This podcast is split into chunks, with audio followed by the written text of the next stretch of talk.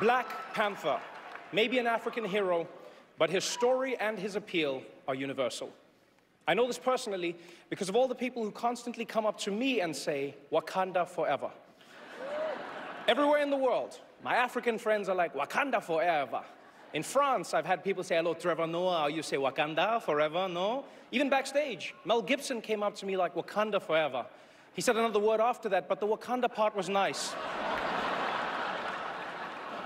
Growing up as a young boy in Wakanda, I would see King T'Challa flying over our village, and he would remind me of a great Xhosa phrase, Abelungu abayazu which means in times like these, we are stronger when we fight together than when we try to fight apart. This is Best Picture nominee, Black Panther.